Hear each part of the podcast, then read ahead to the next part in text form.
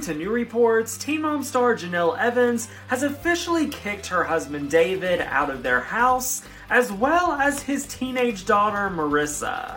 According to Teen Mom fans on Instagram, Jenelle has kicked David and Maryssa out of their home so that she can regain custody of her son Jace. According to a source, Jenelle texted Maryssa while she was at school and told her she had to leave the home because her room was going to be Jace's room moving forward. They're also claiming that this separation doesn't seem to be a temporary thing, though it's happened so many times in the past, but apparently Jenelle is finally putting her foot down and David has been kicked out and living in his boat. If this is true and substantiated, it's great that she is putting her children first. However, kicking her stepdaughter out of the house while she's in high school seems a little extreme.